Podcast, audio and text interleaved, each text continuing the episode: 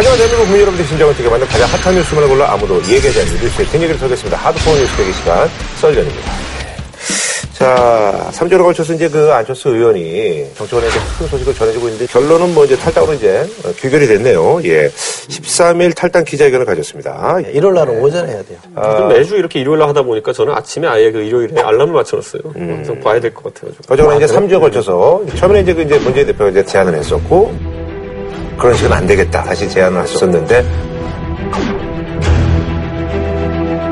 오늘 이제 결국은 예, 탈당을 공식화했습니다. 어떻게 보셨어요? 기자회견들? 상당히 특징적이었던 게 뭐냐면 마지막에 인사를 누구에게 했냐면 당원 동지 여러분이라고 했거든요. 당원 동지 여러분, 국민 여러분, 지켜봐 주십시오. 고맙습니다.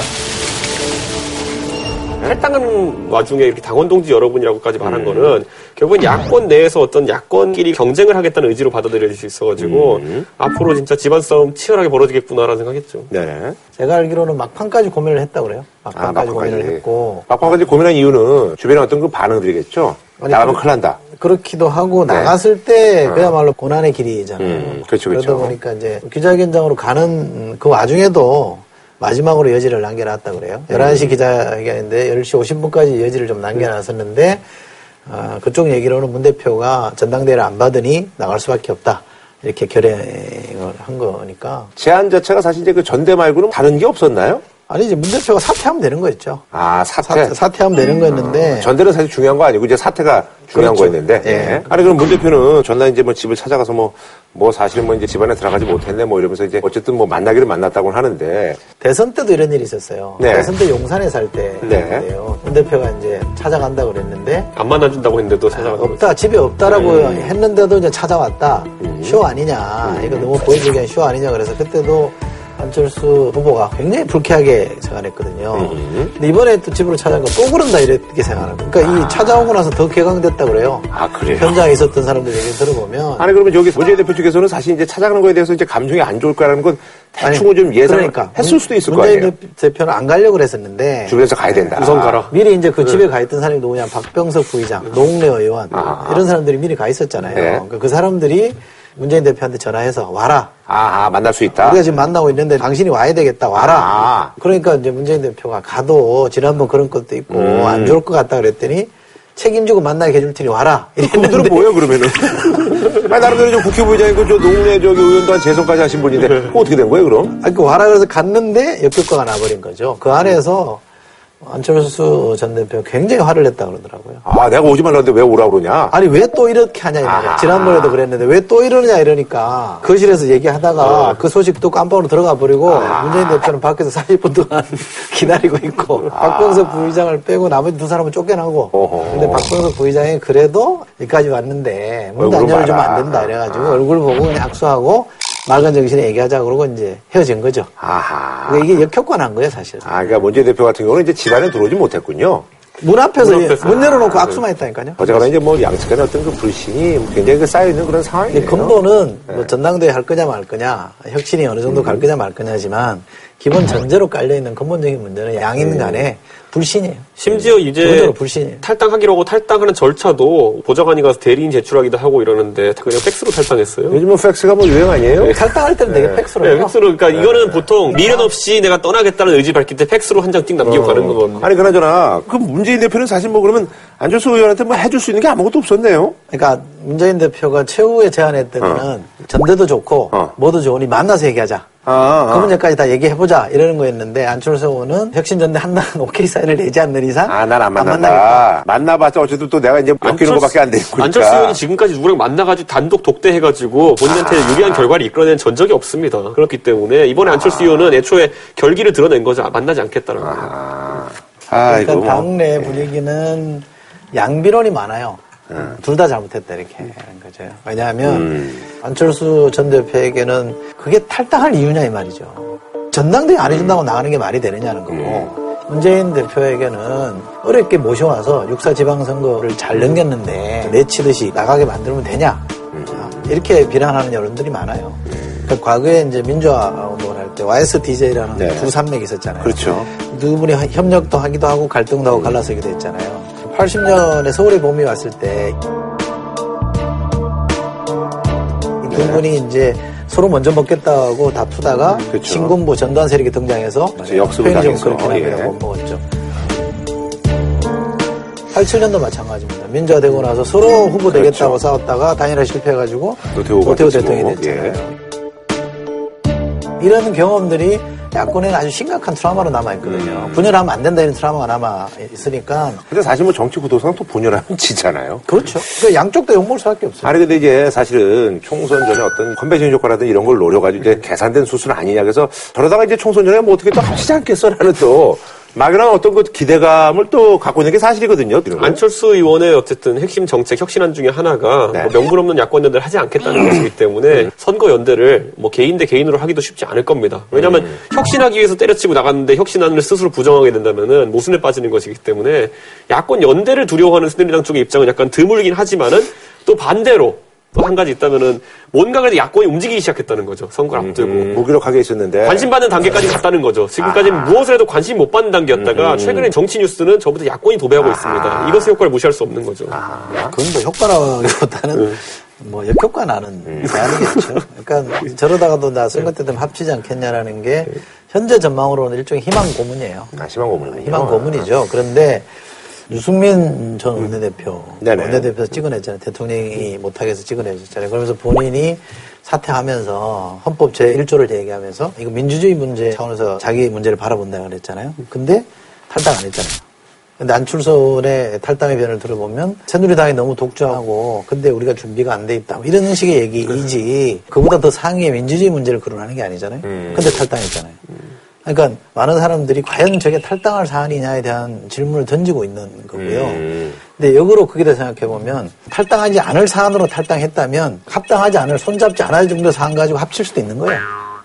무슨 말씀이냐? 네. 워낙 탈당의 명분이 선명하고 크면 손잡기도 어려워지지만 네네. 지금 그렇게 선명한 이유는 아니기 때문에 아, 합칠 때도 이제 합칠 또, 때 이유도 아, 어, 가능하다는 얘기예요. 가능하다. 어. 근데 그것도 전 야권의 주류 입장에서 보자면은 합치자 그럴 때 합칠 가치가 있어야지 다시 합칠 수 있는 아, 그건 좀 거거든요. 그렇겠죠. 근데 지금 약간 그 비주류라고 야권에서 불려지는 분들, 그 탈당할 가능성이 높은 분들, 이분들 보면은 안타까운 게 젊은 그 의원 후보들이 무리, 무리로 있거나 이러지 않아요. 그게 뭐냐면 정치권의 네 개 세력을 놓고 본다면 친박, 친노, 친이, 그 다음에 지금 야권 비주류 이렇게 넷을 봤을 때 과거에 친노 같은 경우에는 대거 탄돌이라는 사람들을 만들어냈고 그 다음에 친이 같은 경우에는 유타운 돌이들 왕창 만들어냈고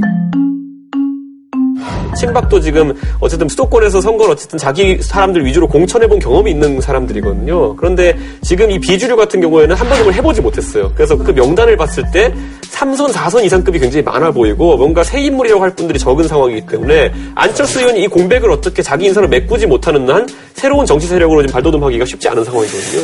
근데 지금 약간 상황으로 봤을 때는 선두 탈당 우선 안철수 의원이 했지만은 과연 얼마나 많은 사람들이 따라서 물을 건널까에 대해 가지고 전 약간 확신이 없습니다. 그게 이제 좀 시간이 좀 지나봐야 되는데 사실 이제 오늘은 이제 저희가 이제 월요일을 녹화고요. 저는 이제 방송은 이제 어, 목요일 날 나가기 때문에 이제 그 중간에 어떤 뭐 일들이 좀 있겠습니다만 어쨌든 이제 다섯 명에서 열 명 정도 뭐 얘기가 있더라고요. 탈당은 이제 호남 쪽은 좀 탈당이 쉬워요. 음흠. 왜냐하면 새누리당 변수가 없잖아요. 그렇죠, 그렇죠. 그건 네. 야권끼리 경쟁이기 때문에 네. 나가도 해볼 만하다 이렇게 생각해요. 음.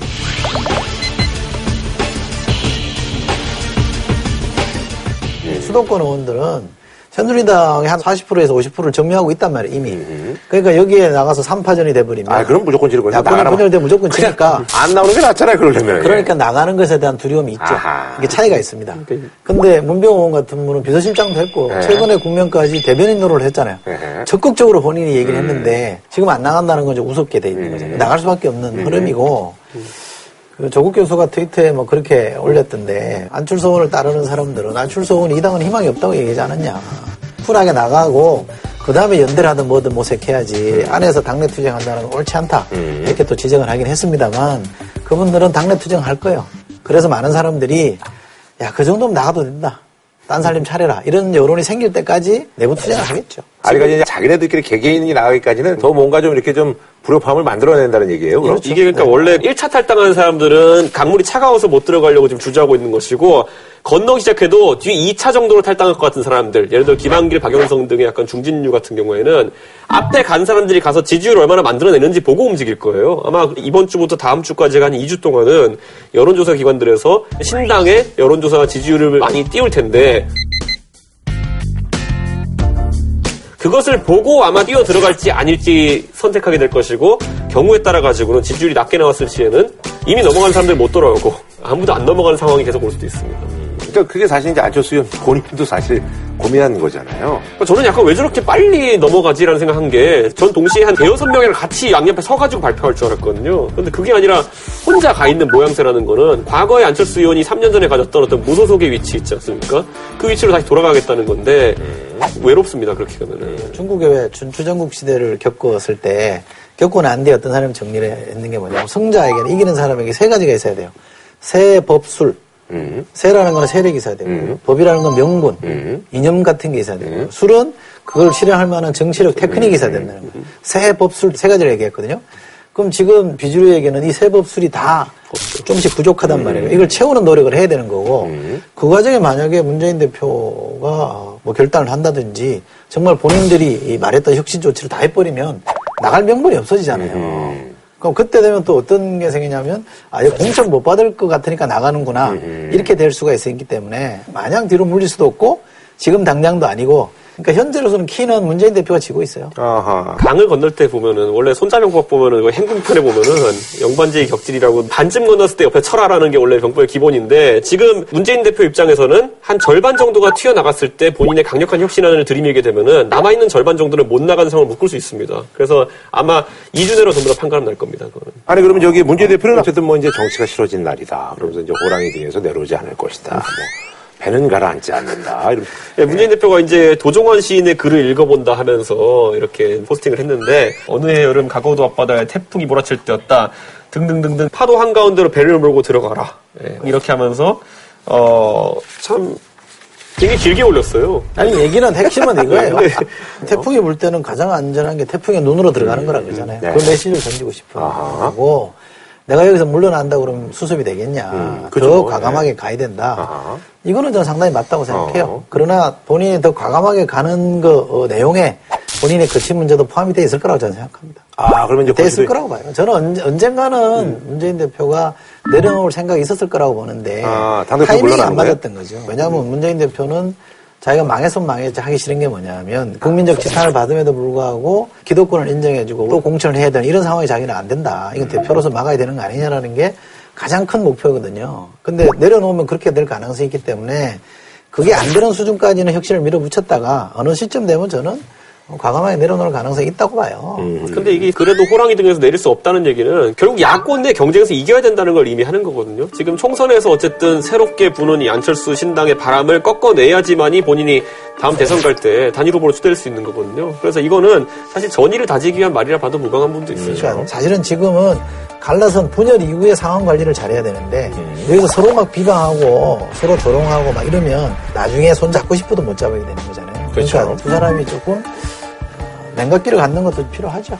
아니 근데 야권 내에서 이제 예의주시할 만한 그런 분들이 누가 있을까요? 제일 이제 주목할 분이 김한길 전 대표죠. 음. 왜냐하면 공동 창업주잖아요. 그렇죠 그렇죠. 그러니까 일종의 합당의 파트너였단 말이죠. 음. 그러니까 자기 파트너가 나갔는데 모른 척 할 수도 없는 거 아니에요. 음. 어, 그렇다고 대표까지 한 사람이 나 갑니다. 이렇게 훅쭉 던지고 가기도 좀 애매한 상황이고 하기 때문에 중간에 지금 상당히 곤혹스러운 입장에 서 있을 거라고 봅니다. 음. 그러니까 나가려면 명분을 축적해 나갈 수 있는 음. 거고요. 쉽지 않을 겁니다.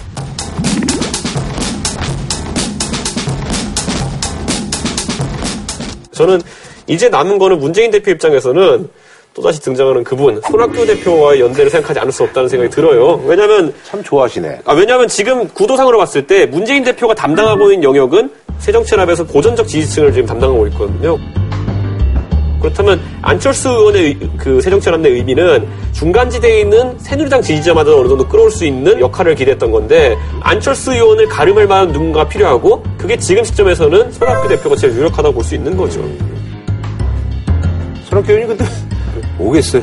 그래서 안철수 의원 같은 경우에는 지금 언론에서 안철수 의원과 손학규 대표와 연계가 가능한가를 갖고 타진하지만은 둘은 시너지가 안 나요. 왜냐하면 정책적으로 워낙 비슷한 중도적 성향을 가진 분들이기 때문에 오히려 이 둘이 연대한다는 거는 두 마리의 또 호랑이가 한 집에 들어가는 꼴을 만들 수 있기 때문에 이렇게 연대가 잘안 이루어질 겁니다. 대신 지금 손학규 대표의 중도적 정책이 아주 필요한 문재인 대표 측에서 아마 연락할 것 같아요. 뭐 거기에 대해서는 뭐 전혀 동의할 수 없는 그런 부분이고. 뭐 농업 평을 할 가치가 없다고 생각해요. 빨리 걸어요, 그럼 한우 걸어요. 하루 걸어. 어. 그분은 아마 그 대선 때 구원 등판할 가능성이 저는 크다고 보고. 대선 때 대선 후보로 안 나오고 그분이 구원 등판한다고? 아니 그 대선 후보로 구원 등판. 후보 후보로. 하, 그런데 당 대선 주자가 된다는 것은 의회 안에 있느냐, 의회 밖에 있느냐가 너무 중요하기 때문에 손학규 대표도 지금 타이밍에 잡지 못하면은 중앙 정치 복귀하기 보세요. 쉽지 않습니다. 새누리당과 지금 여야 간의 기본 차이는 뭐냐면 이 새정치민주연합은요 당 안에 들어오면 인기가 떨어져요. 나가면 인기가 올라가요. 희한해요. 손학규 전 대표도 당대표 할 때는 인기가 없었어요. 근데 딱 나가니까 인기가 막 올라가잖아요. 여기 들어와 있으면 안 된다니까. 여기는 후보나 리더의 무덤이에요. 지금 구조로 보면. 그렇기 때문에 그걸 누구보다도 잘 아시는 분이기 때문에 안 들어온다니까요. 아니, 그러잖아. 천정배 의원 같은 경우는 뭐 이제 안철수 의원하고 합쳐지는 건가요? 뭐 어떻게 되는 건가요? 이제 뭐- 합치자고 혼자 불쑥 들어가면 아. 그거는 안철수 당이 되는 게 아니에요. 그렇죠, 그렇죠. 거는 천정배 당이기 때문에 그 선택을 지금 당장 할 것 같지는 않아요. 그러나 이제 가능성은 가능성은 열어두겠죠. 그러니까 우리가 항상 팬클럽이랑 안티랑 놓고 볼 때 새누리당 내에서 친박이 숫자가 좀 적다 하더라도 팬클럽이니까 항상 안티인 비박보다는 약간 의견이 결집되고 이렇게 하는 것처럼 만약 안철수 천정배 이렇게 힘을 합치게 되면은 제 생각에 천정배 의원이 안철수 의원 팬클럽 역할 하실 분은 아니거든요. 그러니까 안티 문재인 역할 하실 분이지. 그렇다면 이거 결속력이 굉장히 약합니다. 자, 뭐, 이 상황은 이제 뭐, 어쨌든 좀 더 지켜봐야 될 것 같고요. 예. 그리고 이제 뭐, 지난번에 보니까, 우리 이제 그, 썰전하고 또 이제 아주 두터운 인연을 자랑하는 우리 저 강용석님께서, 뭐, 용산 출마 뭐 이래가지고 이제 나오고 있는데, 저는 좀 약간 의외인 게, 사실 이제 강용석 전 의원이 사석에서 이제 가장 뭐 자기가 이제 친한, 그리고 또 이제 존경하는 동료 의원 중에 항상 진영 의원을 이제 항상 얘기를 했었거든요. 그리고 또 이제 그 진영 의원이 사실 강용석 우리 전 의원한테 그 썰전 초창기에 그 소스 같은 거 많이 주고 그랬는데, 어, 그쪽을 나간다는 게 조금, 뭐 좀 의외지 않느냐.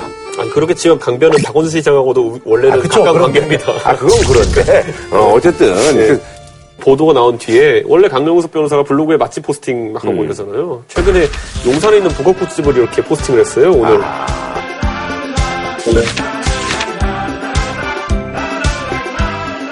그래가지고 확실히 지역 활동을 블로그로 시작했구나라는 느낌이 들긴 드는데. 어. 그러니까 언론에 공개되기 전에 강용석 변호사가 이제 사석에서 자리했을 때 저한테 얘기 좀 해주더라고요. 음. 저는 그때는 약간 반신반의했었거든요. 왜냐하면 지역구 아까 용산 선택했다는 것도 그렇고 원래 출마하던 지역구가 아니니까. 음. 네네. 근데 얘기를 들어보니까 어느 정도 신빙성이 있는 것 같던 게 혼자만의 생각은 아닌 것 같더라고요. 혼자만의 생각이 네. 같이 다니는 그 저기 뭐 이제 보좌관의 생각인지 아니면 뭐 위쪽에서 이제 뭐 교감이 있었던 건지 뭐 그런 게 중요한 거잖아요. 상당히 높은 것과 교감이 있었다는 투로 아, 그래요? 변호사가 아, 얘기를 했는데. 뭐 진위를 확인할 수는 없고. 예, 진위를 확인하기는 어렵지만은 그런데 지금 구도상 봤을 때 그 경선을 통해 가지고 진영 의원과 경쟁한다고 하면은 강변이 이기긴 쉽지 않거든요. 그 진영 의원 같은 경우는 그쪽에서 이제 삼선하셨고 또 그리고 정권으로서 사실 이제 초기에는 뭐 굉장히 뭐 힘이 실리셨는데 어떻게 보면 이제 가장 먼저 이렇게 좀 핵심층하고 멀어진 어떻게 보면 친박이잖아요. 그렇죠. 그리고 그 네. 불변의 법칙 박근혜 대통령과 한 번 멀어진 인사는 다시 가까이 가도 멀어진다를 다시 음. 한번 증명하셨기 때문에 이번에 아마 친박계가 호의를 가지고 있지는 않겠죠. 지금은. 네네. 그러니까 친박이 일종의 저격 공천 해야 될 대상 중에 한 명인 거는 맞아요. 네네. 그러고 보면 이제 강영석 변호사가 그런 맥락을 정확하게 짚고 있는 거는 맞아요. 음. 그리고 용산이 상대적으로 보수표가 좀 많다고 흔히들 얘기하지만 그렇죠. 강북이 이제 또 강남이니까 거기가. 그러니까 이제 그런 점에 착안한 거는 좋은데 강영석 변호사는 우선 입당이 돼야 돼요. 음. 입당이 돼야 그다음에 뭐 경선을 하든 뭘 하든 그거 뭐. 사실 뭐 그쪽이 위에서 시켜주면 되는 거 아니겠어요? 아니 이 정도 어, 근데, 되면 네. 심사를 거쳐야 돼요. 그러니까 어. 최고 지도부의 최고위원회 판단을 거쳐야 되거든요. 아니, 근데 강소 변호사가 지금 용산 얘기가 나오는 거 보면 네. 그 위쪽하고 뭐가 교감이 있으니까 그렇지 그냥 자기 혼자 그러지는 않을 거 아니에요. 어, 근데 이게 뭐 어떤 쪽과는 교감이 될 수 있겠지만은 또 당 전체적으로 봤을 땐 교감이 안 된 부분도 있기 때문에 음. 지켜봐야죠. 이거는. 교감이 된 분은 누구예요? 뭐 강변 말로는 좀뭐그 이름을 들었을 땐 제가 상당히 뭐 아, 의미 있는 교감이라는 들 만한 분이었는데 아, 음. 그런데 뭐 사실 세계일보가 보도한 다음에 다른 언론사들이 많이 안 받았어요. 아하. 예. 그건 무슨 의미예요? 다른 언론으로 후색 취재하려 그러면은 그 사람들이 누군지 알아야 되고 그 사람들은 다시 한번 워딩을 받아야 되는데 그 과정이 순탄하지 않았다는 얘기를 아하. 의미하는 거겠죠. 그래요, 예. 이 와중에 뭐 그만큼 이렇게 뉴스 가치가 있나요? 네. 뉴스 가치가, 재밌잖아요. 뉴스 가치가 없다고 같아요. 예능면에 나올 수는 있죠. 예능에서 이거를 총선 얘기를 왜 해요? 아니 그러니까 어, 예능에서 총선 얘기를 왜 내가 해요? 기자가- 다 표준돼요. 예. 그러니까 내가 기자라면 강영숙 변호사 인물에 대한 비중을 말하는 게 아니라 큰 흐름으로 보면 그게 가능해? 이럴 정도의 의구심을 갖는 게 아니, 근데. 이제 사실 이제 또 그러니까 이제 되게 강용석 변호사는 애초에 예전에 처음에 어려움 겪었을 때도 재기가 불가능하다는 평가를 많이 받았던 분이에요. 그건 어려워요. 얘기했나? 그거는 아니 근데 이제 저는 이제 강수 변호사가 야권 내뭐 이제 빅3 중에 항상 그 빅2를 네. 저격해왔던 그런 입장이니까 대선을 앞두고 사실 또 이제 그만한 또 전투력이 좋은 또 이제 공격수가 없기 때문에 뭐 아니 그거야 원 어, 외에서 해도 돼요. 원에서 해도 근데 원하고 원하고는 강효석, 변호, 강효석 변호사가 이제 그거 무게감이 좀 다르니까. 예, 활동하면서 나에게 국회의원 자리를 주면은 당장 의혹 규명할 수 있습니다라고 한 것들이 있거든요. 음. 그건 아무래도 뭐 자료 제출 요구권이라든지 국회의원의 권리를 좀 사용하겠다는 의지인 것 같은데. 그러니까 음, 본인은 이제 본인의 정치적 효용, 나를 공천하면 이런 효용이 있다라는 걸 자꾸 이게 부각을 시켜주는 건데 이 강용석 전 의원을 공천했을 때 얻는 효용과 공천했을 때 감당해야 될 부담, 코스트와 이 두 개를 비교해 보겠죠. 근데 제 감으로는 아직까지는 코스트가 더 많은 것 같다라는 판단이거든요. 아니 그러면 저기 지금 이제 그 강용석 님이 연호론 뭐 이래가지고 연호 회기론 해가지고 네. 아, 내가 이제 뭐 나고 자란 곳이 이제 마포다 네. 뭐 이런 얘기를 했었었는데 네. 갑자기 용산으로 가는 것도 제가 지난주에 감성적인 안철수 의원에게 필요한 거는 윤전 장관 아니면 강효석 변호사라고 했잖아요. 극단의 현실주의자거든요, 강효석 음, 변호사. 근데 극단의 현실주의인데 그래도 될 용산 곳으로 가야죠. 될 곳으로 네, 간다. 공천을 받는다 하더라도 될 가능성이 높은 네, 쪽으로 우세 지역구로 아, 가야 되는 건데 아. 마포 원래 있던 지역 같은 경우에는 전체 서울시 48개 지역구 평가해 보면은 지난번 선거 기준으로 한 46등 정도 되는 곳이에요. 45등, 아, 46등. 새누리당 쪽에서 봤을 때는 네, 구로보다 어렵다고 평가받을 수 있는 곳이기 때문에 현실적인 평가를 한 게 아닌가 이런 생각이 좀 드는 거죠. 그래요. 예. 그런데 소장님은 진짜 신빙성 제로로 보시는 거예요? 기본적으로 이걸 미리 깠다 이렇게 깠다라는 어? 강용석 변호사 미리 이걸 얘기를 했다라고 하면 저는 이건 노이즈 마케팅이라고 봅니다. 아하. 그러니까 여기서 강변이 만약 출마하는 의도가 진짜 당선을 목표로 한 것이 다른 목표가 있다는 생각을 혹시 해보게 된다면은 강영석 변호사에 대해 가지고 만약에 좀 허위의 사실을 유포하거나 모욕을 하거나 이런 사람들이 있다면은 지금까지는 그냥 간단히 그냥 모욕죄나 형- 명예훼손죄로 처벌받을 사안들이 이제 선거 범죄가 되어버려요. 강영석 변호사가 출마하는 순간. 네. 그렇기 때문에 아마 좀 더 고소하기는 쉬울 겁니다, 강변이. 선거를 이용해서 고소를 하겠다? 뭐 이용이라는 단어까지 수 있습니다. 아직 뭐 그렇게 들리는데 뭐. 아니, 그러니까 공직선거법으로 들어가요, 이제부터는. 왜냐면 후보에 대해 가지고 비방을 허위로 한 자는 굉장히 이게 처벌이 셉니다. 아니, 어쨌거나 근데 지금 저기 뭐 진영 의원은 사실 뭐 이제 불출마라든지 뭐 이런 쪽은 전혀 이제 상관이 없는. 그러니까 진영 의원도 이걸 확인해 준 게 뭐냐면 진작부터 어, 강 의원 출마 얘기를 듣고 대비하고 있다. 아하. 그러면서 용산은 무척 보수적인 곳. 아하.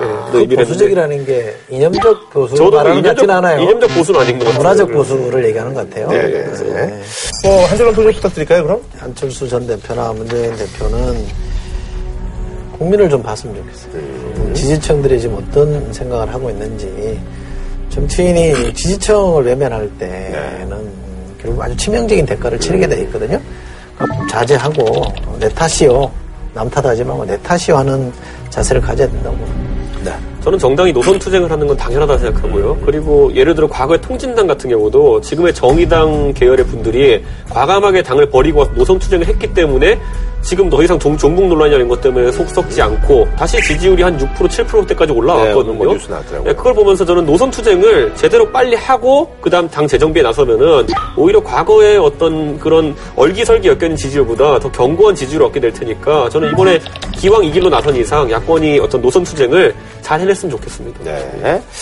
자, 다음 소식은요. 강남구청 그 공무원들이요. 두 달간에 걸쳐서 이제 서울시 관련 기사에 비방 댓글을 단 정황이 드러나서 지금 좀 얘기가 되고 있습니다. 그래서 이번에 준비한 주제, 강남구청 서울시 댓글 부대 운영 논란, 내부자들의 정체를 입니다. 뭐 서울시하고 이제 강남구가 사실 지난번에 그 이제 현대자동차 이제 그 한전 땅을 팔면서 거기서 이제 나왔던 뭐 1조 7천억 정도의 이제 돈이 있는데 그걸 이제 강남구 쪽에서는 야 우리 써야지. 우리 쪽을 써야지. 왜 어 뭐 딴 데다 이렇게 나눠주고 앉았냐? 그런데 이제 서울시는 아니 그게 아니라 뭐 강남구가 뭐 저기 뭐 특별자치구도 아니고 왜 서울이랑 이렇게 좀 같이 써야 되는 거 아니냐? 이제 그것 때문에 이제 이게 갈등이 많았었는데 겉으로 보았을 때는 확둘 간에 원한 관계가 있으니까 음. 아무래도 좀 의도된 게 아니냐라는 생각이 들게 하는 거죠. 네네 강남구청에 도시선진화 담당관이라고 있어요. 그러니까 이게 좀 약간 부서가 좀 특이하더라고요 2월에 신설된 거. 네네. 그 부구청장 직속으로 3년 한시 조직인데 그 밑에 어. 이제 보면 시민의식 선진화팀도 있고 고령 재건 마을 정비팀 음. 또는 뭐 달터 수정 마을 환경 개선팀 음. 이렇게 있는 건데 근데 원래 이제 도시 선진화 그 담당관 이제 이쪽에서 이제 하는 일이 이제 주로 어떤 일이에요? 시민의식 선진화팀은 뭐냐면 뭐 불법 태폐 영업 단속하거나 이런 걸 만, 하기 위해서 만들었다라고 아. 실제로. 보니까 이제 그런 일들은 이제 초기에는 꽤. 했다고 하더라고요. 예, 예. 지금도 하고 있고. 이제 요네 개 팀에 한 11명 정도가 지금까지 확인된 바로는 이 업무 시간에 음. 되게 뭐 11시 몇 분 이렇게 돼 있더라고요. 네, 오전. 네. 예, 그러니까 악성 댓글을 다른 게 확인돼 있다. 요 팀장도 포함되어 있고 이러니까 조직적으로 한 거 아니냐 이렇게 이제 문제 제기를 하니까 그 댓글 단 거는 맞다. 음. 그러나 뭐 개인이 한 거다 그냥 아, 구 전체하고 상관없다. 네네. 이렇게 이제 강남구청은 해명하고 있는 거죠.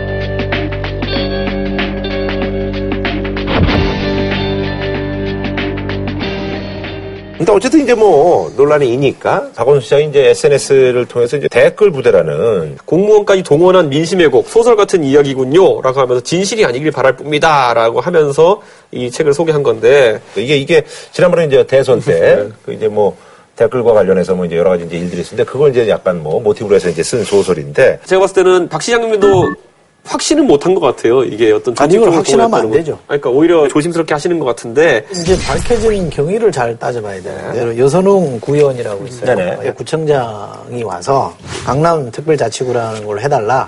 이렇게 우리 홀대 할 바에는. 어? 중앙정부에 우리 이렇게 독립시켜달라는 걸로 좀 건의해달라 이런 얘기인데 약간 이게 항의 있어 뭐 그렇죠. 이런데 그런데 예. 이제 반대 쪽이나 일반인들 볼 때는 강남을 독립시켜달라는 얘기냐? 라고서 그때 엄청 문매를 맞았어요. SNS 음. 이런 데서 엄청 두드려 맞았거든요. 그러니까 이제 구청장이 구의회에 나와가지고 반대 댓글만 있는 게 아니고 찬성 댓글도 있다. 아하. 음. 라고 이제 자료를 배포하고 막 이러려고 했던 거예요. 그러니까 이 여선웅 의원이 보니까 댓글의 표현들이 강남구청 직원들만 쓰는 표현들이 있더라는 거예요. 다른 데서 안 쓰는. 그러니까 이 사람이 그걸 착안해가지고 아하. 들어갔는데 핸드폰으로 들어가서 검색을 해보면 어떤 사람이 몇 시에 뭐 썼는지 쭉 리스트가 나온다는 거예요. 어. 그래서 이 사람이 이제 조사를 하기 시작한 거고 이걸 발표를 하니까 서울시가 나서서 더 추가 조사를 한 거고 음. 그럼 11명이 전부냐 그러면 이 여구의원은 더 있다. 음. 라고까지 얘기하고 있는 거예요. 구청장이 이제 그걸 이제 이런 그 옹호글도 있다라고 이제 소개를 하려고 했는데 이제 그게 소개는 안 된 거죠 사실. 자기는 얘기했고 예. 이걸 자료를 만들어 가지고 예. 배포를 하려고 했더니 예. 구의회 의장이 막았어요. 같은 당 소속인데 어허. 의회 막으니까 신현희 구청장이 그럼 나 앞으로 구의회 안 온다 그러고 지금까지 안 나온다는 거예요. 아하. 화가 나가지고 근데 같은 당? 소속인데 같은 당 소속인데 막은 이유는 뭐예요? 왜냐하면 전체가 부정적 의견이 많은데 좋은 의견만 따로 아하. 뽑았으니까 아마 객관성이 떨어진다. 구 의장은 그러지 마라 한 모양이죠. 아하. 그 특별 자치구를 만들어 달라는 주장이 그렇게 대중적으로 용납이 될 주장이 아닌데 그렇죠. 강남구 이름은 또 나가면은 구의회도 피곤해지는 거 아니겠습니까? 아하. 어제 연합뉴스 기사 댓글 준비했습니다. 왜 배포 못하게 합니까? 저는 배포를 불허합니다. 왜 불하십니까? 저희가 지금 잘못된 왜곡된 질문을 하고 계시는데 어제 연합뉴스에 여기는 24개의 댓글이 달렸습니다. 시연이 잘못된 자, 기사가 자, 나와서 자, 자, 저, 인터뷰를 자, 했습니다. 자, 인터뷰를 자, 해서. 제대로 된 정보가 제공이 됐는데 이렇게 질서를 안 지키시면 지금 제가 내용을 봤습니다. 지금 수천 개의 댓글에서 가- 검정머리에서 새치 뽑듯이 그 유리한 그것만 지금 26개를 뽑는 것은 적절치 않습니다. 되게 내용들 보면은 좀 문제될 만한 내용들이 좀 많은 것 같아요. 예를 들어 서울시 비방하는 글 같은 경우에는 일반적으로 댓글 다시는 분들, 저도 인터넷 댓글 보면은 제 거에 다는 분들, 재밌는 분들 많아요. 근데 굉장히 구체적으로 이렇게 다는 분들은 없거든요. 뭐 이준석 말이 빠르다 이런 걸 달지. 뭐 거기서 뭐 이준석이 이 말을 했는데 이게 잘못됐고 조리조리 반박하는 분들은 없거든요. 근데 여기서 보면 서울시가 불법 용도 변경한 것도 모자라 서울시장 홍보용 시민청을 구축하고자 시민의 세금 15억 원을 사용하겠다. 서울시는 불법공화국. 굉장히 논리가 정연하거나 자료를 좀 찾아봐야 되는 내용이잖아요. 너무 깔끔하다. 그러니까요. 예. 그리고 불법 행위에 시민의 혈세 15억 원을 사용한다는 것은 미친놈이나 할 행위다. 감사원은 서울시의 불법 행위에 대해서 면밀하게 파악해서 엄하게 처벌해야 된다. 아하. 뭐 이런 이런 거 보통 달 때 그냥 일반 시민이 달면 어떻게 되냐면은 혈세 10억 원 도둑놈들 뭐 이렇게 달면 끝이거든요. 근데 이렇게 정연하게 쓰니까 이건 오히려 좀 관계자가 쓴 거다라는 티가 좀 그러니까 이런 것 같아요. 거죠. 이게, 약간 단서를 제공한 거네요, 그러니까. 예. 그 서울시는 여기 말한 것처럼 불법공화국, 그다음에 서울시장은 불통시장, 그다음 서울시 의회는 야바이꾼, 뭐또 서울시는 깡패행정 이렇게 된 거고요. 강남구의 의원들은 문외 의원, 내가 없다 뭐 이런 뭐 아무짝에도 쓸데없다, 뭐 창피하고 한심하고 창피할 따름이다. 그다음 심지어 언론까지 뭐라 그랬어요. 언론 기사를 누가 썼다 그러면 네 마음대로 꼴리는 대로 쓰면 기자의 자질을 알만하다. 찌라시 신문이다. 근데 이런 걸 저기 연예인 기사에도 많이 나와요. 근데 이렇게, 이제 예. 비방을 한 거고 이제 상대적으로 이제 강남구에 대해서는 칭찬하는 내용을 아. 많이 쓴 거죠. 그러니까 댓글 부대를 제대로 하는 분들 같으면 오히려 이렇게 안 쓰고 그 베스트 댓글이라고 하잖아요. 음. 거기에 올라갈 정도의 과격한 어휘를 많이 씁니다. 근데 이분들은 달았다는 것 자체 그리고 그 안에 들어있는 내용을 중시하다 보니까 사실 너무 티나는 거죠. 예.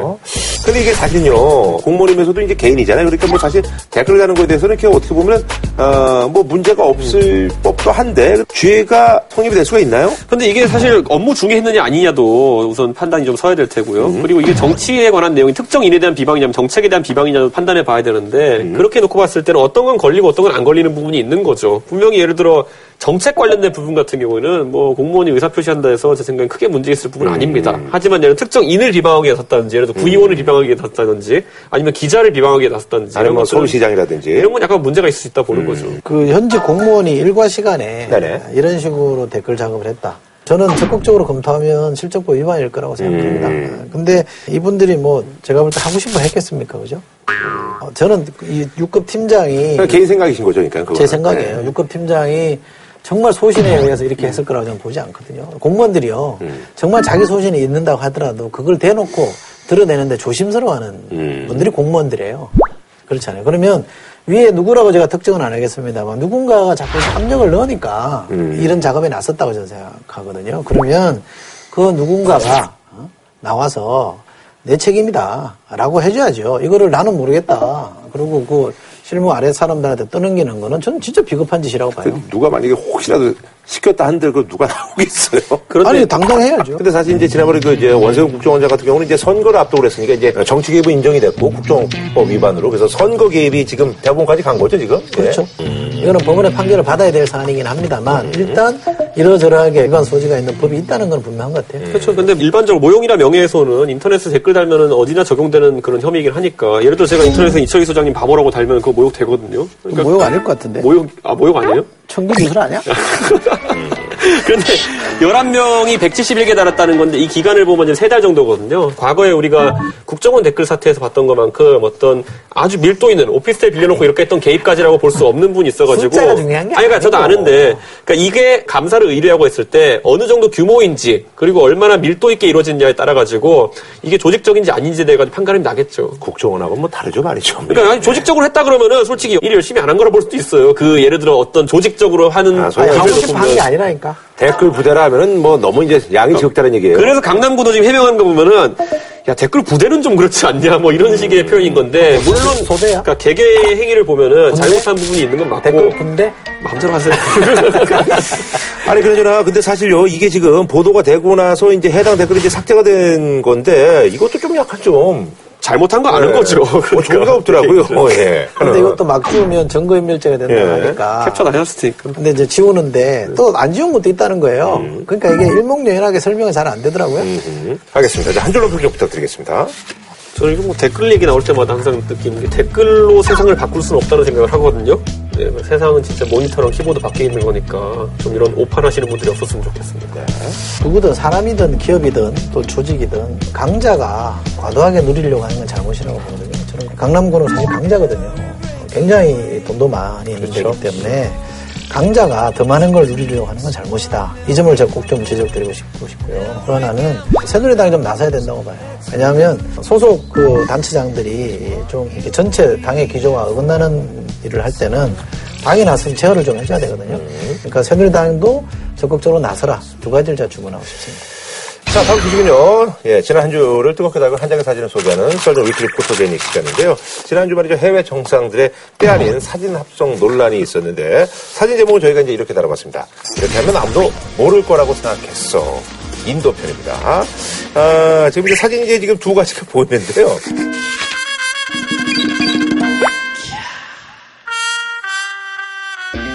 엄청 웃기더라고요. 무슨 조작해 올린 거는 무슨 TV를 보는 것 같아. 그러니까 인도에 지금 기록적인 폭우로 지금 400명 정도 사망하고 아. 수천 명의 이재민이 발생했으니까 네네. 총리가 뭔가 비행기 타고 그 아래를 그렇죠, 그렇죠. 순시하는 모습 같은 걸 찍은 거예요. 그렇죠. 이건 뭐 당연히 뭐 이제 뭐 홍보처라든 이래서 해야 되는 거니까. 웬만한 예. 대통령급 지도자는 다 하는 게 이거 음. 옛날에 뭐 폭풍 났을 때 뉴올리언스 가서 뭐 다 부시도 하고 이런 이미지이기 때문에 네네. 다 이렇게 하는 건데 그런데 이 처음에 올린 사진 처음에 트위터에 올린 사진은 모디 총리가 피해 현장 방문해가지고 희미한 배경 속에서 물끄러미 내려다보는 상황을 찍었는데 이렇게 나오는 게 정상이죠. 그러니까 몇 시간 후에는 피해 현장이 선명하게 찍힌 사진으로 바뀌었다는 거예요. 근데 이거는요, 전례 비추면 이 사진 자체가 나가면 안 돼요. 이 조작 안 된 사진조차도 이게 나가면 안 돼. 휴가 갔다가 돌아오면서, 휴가 갔을 때 며칠 동안 모른 척 하다가 돌아오면서 거기를 지났어요. 현장을 둘러보지도 않고 비행기 타고 이렇게 한번 보고 나가버렸으니까 얼마나 화가 났겠어요. 완전히 부시가 급전직하 인기가 떨어져 버렸거든요. 있거든요. 근데 그 사진이 대표적인 거예요. 그렇죠. 네. 근데 이분도 지금 그러네. 이분도 또 서민정이라는 거 아니에요? 서민 출신이라는 분 아니에요? 네, 그좀 인기가 좋은 걸로 알고 있는데, 예. 현장에 가서 뭐 땀을 흘리든 작업 보이고 손을 잡는 이 사진이 나가야지 얘기가 되는 거지. 기껏 사진 올린 건이 사진 올려놓고 나중에 이걸 이렇게 바꾸는 건 택도면에 말도 안 되는. 이게 영국 BBC 같은데 이제 보도가 되면서 해- 해외에서도 포토제닉으로 이렇게 돌고 있는 사진이죠. 그러니까 참 너무 웃기더라고. 아니 그리고 저 인도가 아이트라든지 이런 데 아, 굉장히 그 그래요? 강국인데 당연하죠. 이걸 이렇게 올렸나? 나잘 이해가 안 가네 진짜. 이 사진을 쓰면 안 된다니까. 아예. 영모 담당자가 문책되는 게 맞아요. 모디 총리는 한국 와서도 그때 김무성 대표 만나기로 했다가 김무성 대표를 무한 대기 모드로 놔뒀던 적이 한 번 있거든요. 그러니까 방에 어, 앉아가지고 이렇게 그 참. 그댈 보는 게 좋아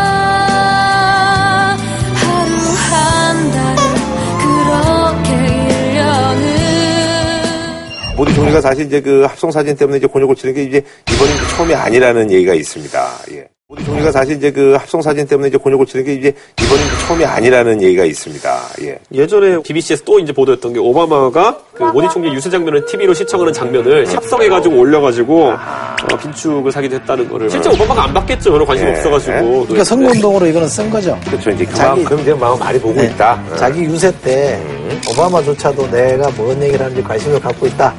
이런 거에 대한 증거 사진을 썼던 건데 조작인 거죠. 그런데 정작 오바마도 예전에 선거 운동 하면서 오바마는 항상 선거 때 따라다녔던 게 출생의 비밀 이런 거 갖고 따라다녔거든요. 네. 왜냐면 해외에서 어릴 때 보냈기 때문에.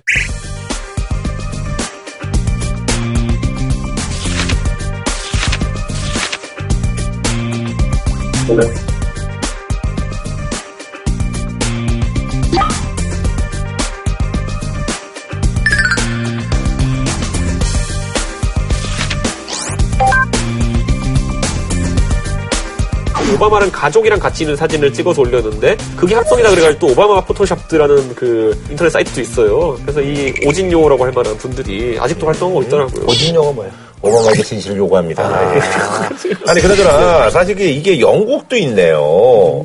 그, 영국 이제 캐머런 총리 역시 합성 사진이 논란이 됐었는데, 이거는 꽃이 이제 가슴에 있어요.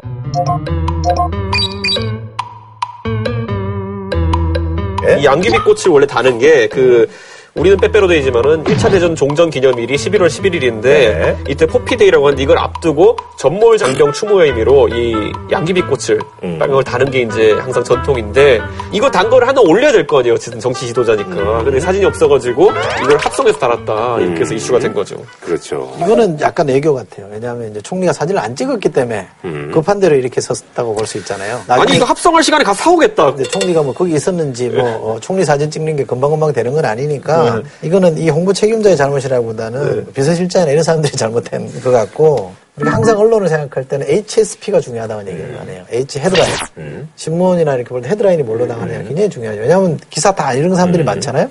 그다음에 S는 스토리거든요. 그러니까 전체 요 스토리 구조가 어떻게 되느냐가 중요합니다. 그다음에 픽처거든요.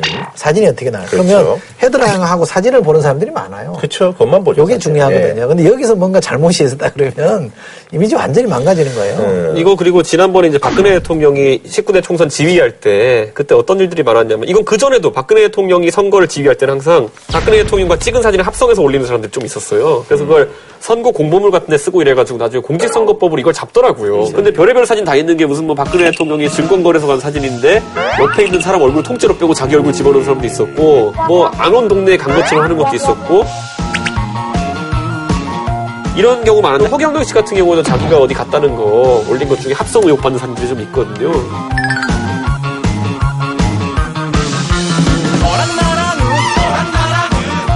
예 해서 이제 그 사진을 이제 그 꽃을 달고 찍어야 되는 게 맞는 건데, 사진을 이제 그 꽃을 달고 찍어야 되는 게 맞는 건데, 의자가 내려, 왜 이래? 의자 갑자기 내려앉았어. 왜 얘기하는데 아니 갑자기 의자가 내려앉았어. 왜? 모르죠, 뭐.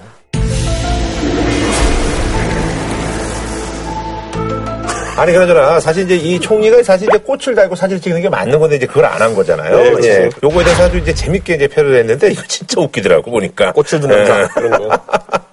얼굴 전체 꽃을 가리고 꽃을, 문 물고. 있고 양복을 또 이따 걸 입고 있고 그다음에 화환 내고 목에 이렇게 두르고 있고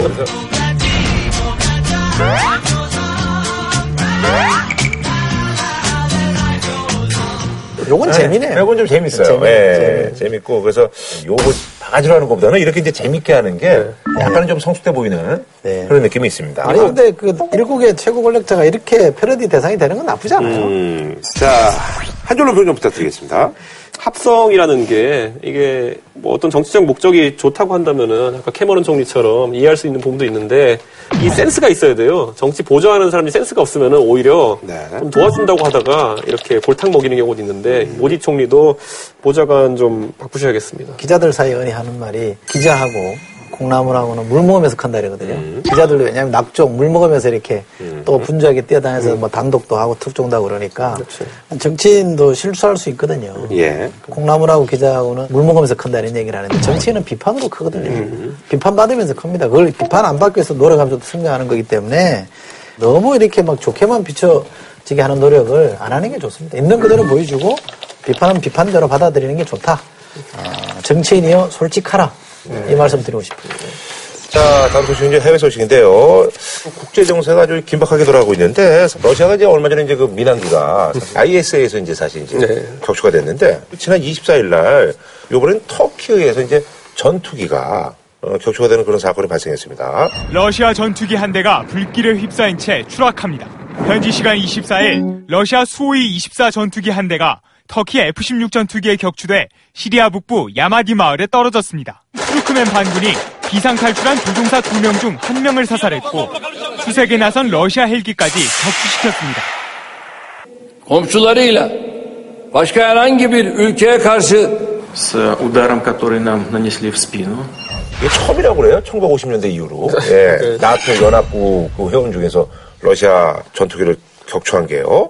자, 그래서 이제 푸틴의 어떤 행보가 아주 무섭습니다. 그래서 이번에 준비한 주제, 터키의 러시아 전폭기 격추 사건, 거친 푸틴과 불안한 터키가 그걸 지켜보는 너. 그래서 이 노래는 너무 불러봐요. 힘들어요.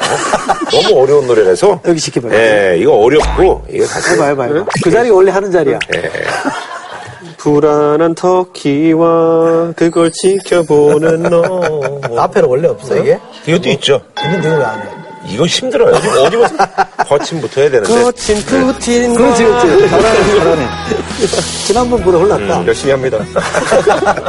아니 근데 이게 사실은 저도 깜짝 놀랐어요. 러시아 전투기를 이걸 격출했거든요. 예, 그래서 또 한 명이 죽고 또 해병대원도 이제 구하러 갔다가 이제 죽고 그랬는데 요거 좀 뭐 주장은 엇갈립니다만 어쨌든 얘기는 간단해요. 들어왔다는 얘기죠. 예. 터키는 들어왔다는 거고 러시아는 안 우리랑 들어갔다는 얘기예요. 끝에 붙어서 갔다 이건데 러시아 측 주장이 뭐냐면은 우린 1km 옆에 두고 갔다라는 건데 전투기가 예를 들어 마하 2라고 속도를 계산하면은 이게 한 2,500km 돼요 시속 이러면 1.5초만 넘어갈 수 있는 거예요.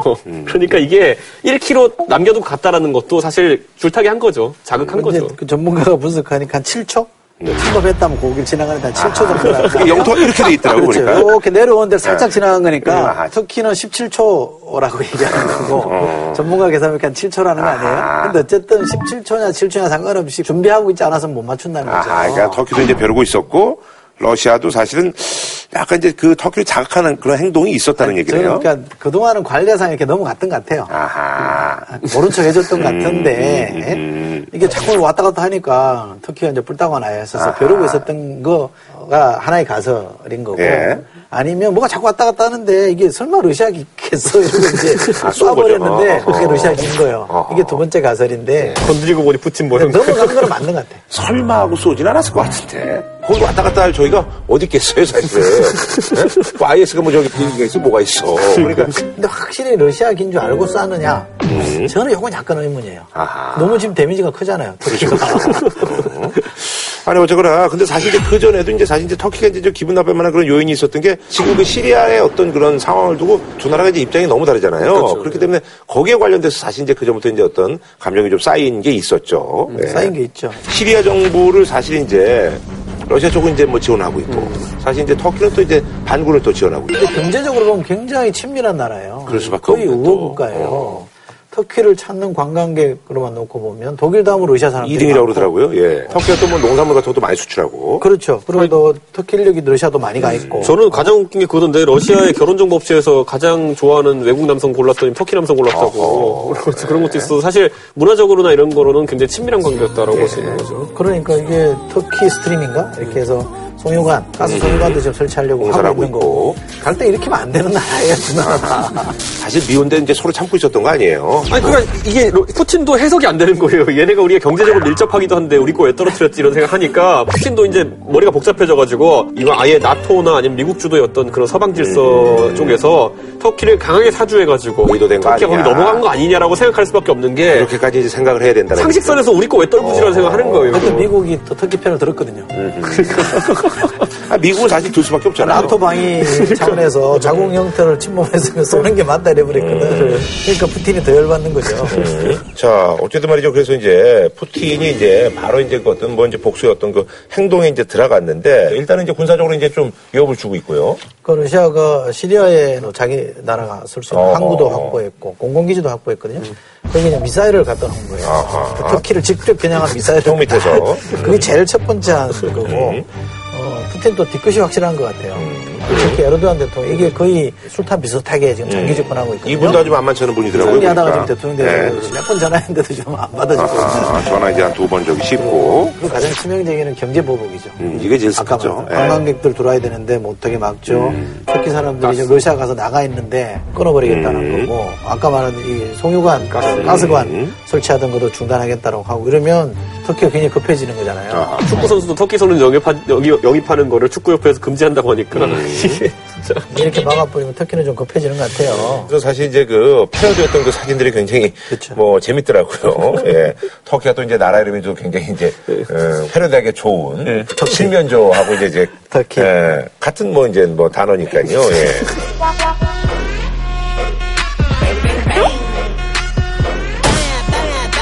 그 푸틴이 이제 그 아까 이제 박근혜 대통령이 참석했던 그 이제 기후협약 파리 회의. 이제 네. 그 회의에서 이제 사실 뭐 그거랑 뭐 상관이 없는 건데 거기서 또 터키가 이제 사실 이제 IS 이거 저기 석유를 이제 원래 이제 갖고 와가지고 이제 뭐 어, 이득을 보고 있다는 뭐 폭로아니 또 폭로도 이게 이제 네. IS가 버티는 이유가 이제 석유라면 네. 음. 석유를 밀매한다는 거 아니에요? 터키 쪽으로 지금 이게 밀수를 한다는 거예요. 수출을. 그런 의혹들이 계속 있어 근데 왔잖아요. 이제 예. 러시아가 말하는 거는 요 터키 쪽으로 가는 유수차들이 막 나가는 게 사진 찍, 아. 찍혔는데 터키 너가 사는 거 아니냐 음. 주장을 하는 거고 터키는 무슨 소리냐 그 대통령이 그거 절대 아니라고 그랬더라고요. 아르도안 얘기가 재밌어요 점거 내놔라 내 자리 걷게 너도 그러니까 걸래?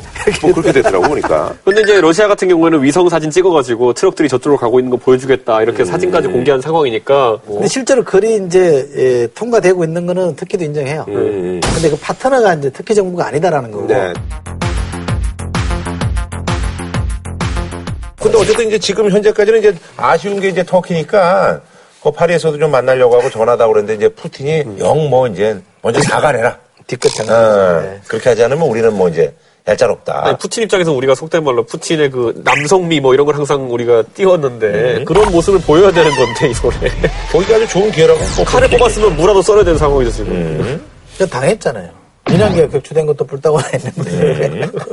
지금 반 IS 지금 서방 연합전선을 구축해야 될 판에 터키한테 맞았으니 얼마나 화가 났겠어요. 네. 이거 말고 더 황당한 영상이 뭐냐면 이거 구출하겠다고 헬기 띄웠는데 헬기를 또 이거 대전차 로켓으로 날려버린 영상도 있고 푸틴 입장에서는 지금 뭐 진짜 무라도 썰어야 되는 상황입니다 계속. 아니 근데 어쨌든 간에 이렇게 이제 그 파리 테러 이후로 사실 IS를 어떻게 이제 서방이 이제 힘을 모아서 이제 한번 이렇게 좀 격퇴를 해보자 이런 분위기였는데 이게 분위기가 지금 자중질환 그런 분위기로 지금 가고 있어요. 예. 그렇죠.